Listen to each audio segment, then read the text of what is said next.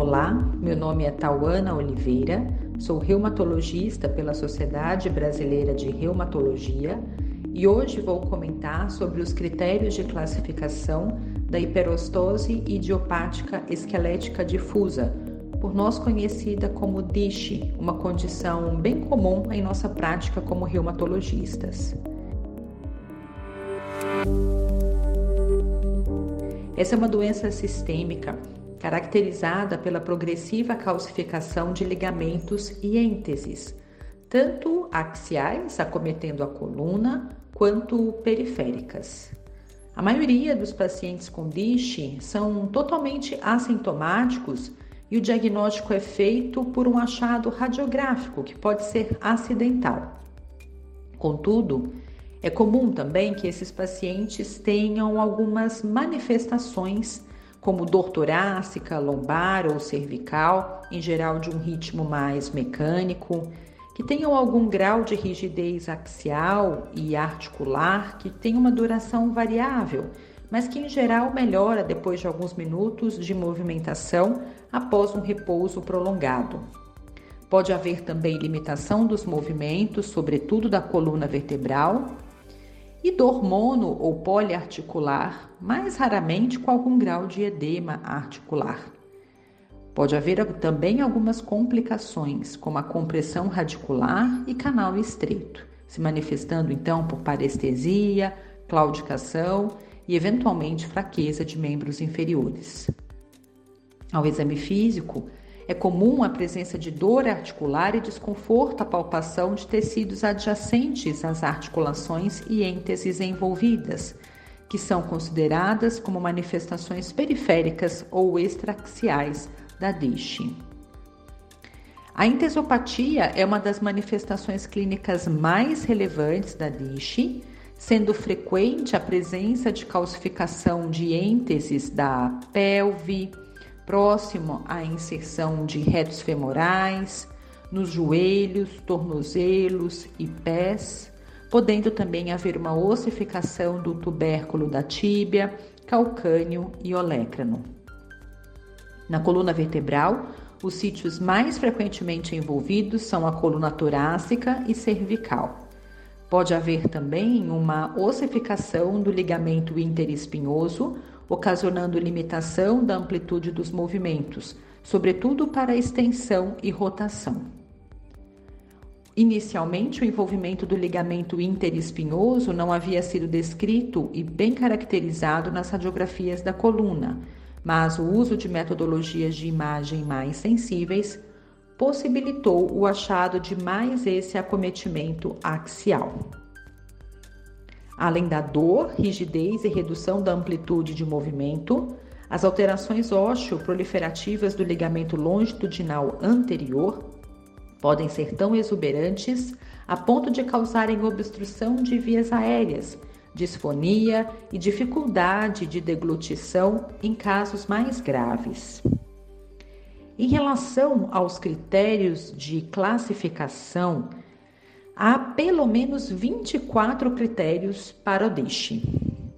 Na prática, esses critérios não devem ser utilizados para diagnóstico, mas nos auxiliam como um guia para alguns achados que aumentam a confiança em nossa hipótese médica naqueles pacientes que tenham uma maior probabilidade pré-teste. Os critérios mais conhecidos são os de Resnick e Niwayama, de 1976, que consideram apenas as alterações radiográficas axiais e definem como necessária a presença de osteófitos ondulantes, grosseiros, conectando ao menos quatro corpos vertebrais contíguos, sendo necessária a preservação da altura do disco intervertebral nesses níveis e ausência de acometimento de articulações interapofisárias e da sacroiliaca. Outros critérios mais recentes incluem as entesopatias periféricas e a possibilidade de um menor número de vértebras acometidas, aumentando a sensibilidade desses outros critérios. O principal método de imagem na DISH é a radiografia. As pontes ósseas são mais grosseiras e destacadas do corpo vertebral, decorrente da ossificação do ligamento longitudinal e promovendo uma aparência de osteófitos flutuantes ou ondulantes e contínuos ao longo de pelo menos quatro corpos vertebrais contíguos, localizados particularmente no lado direito da coluna torácica. Como eles também têm um crescimento vertical, algumas vezes pode podem ser confundidos com os sindesmófitos das espondiloartrites, particularmente em pacientes mais jovens, ou a ossificação paravertebral de pacientes com psoríase. No entanto, vale ressaltar que os sindesmófitos são mais delicados, delgados e simétricos e surgem do canto vertebral, pois são decorrentes da osteite e do envolvimento do ânulo fibroso da unidade vertebral. A ossificação do ligamento longitudinal posterior, interespinhoso e nucal também podem ser observados em pacientes com DISH. Na DISH, o disco intervertebral e as articulações interapofisárias e costovertebrais não são acometidas, sobretudo na coluna torácica, e um dos achados que é utilizado para o diagnóstico diferencial.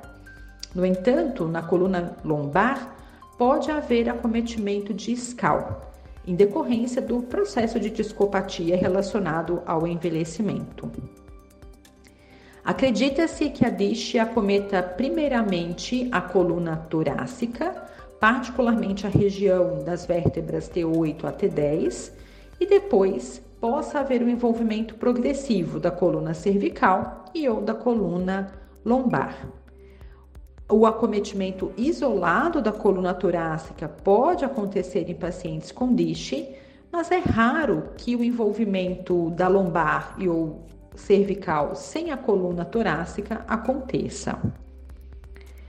Ah, as alterações radiográficas podem causar confusão diagnóstica com a DISH, incluindo a ossificação paravertebral, os osteófitos de tração e engarra, sendo que na ossificação paravertebral encontram-se os paracindesmófitos com aspecto de alça de balde ou alça de xícara de chá, sendo comuns em pacientes com artrite psoriásica.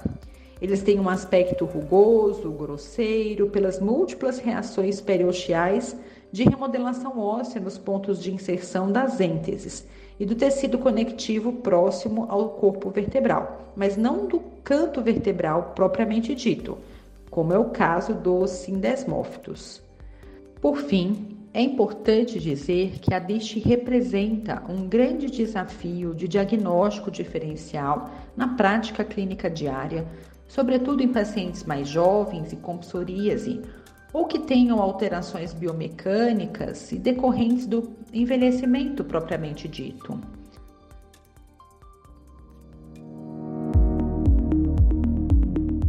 A grande variedade de critérios de classificação para essa condição evidencia que mais estudos que avaliem pacientes particularmente com formas mais iniciais da doença e com outros métodos de imagem além da radiografia se fazem necessários.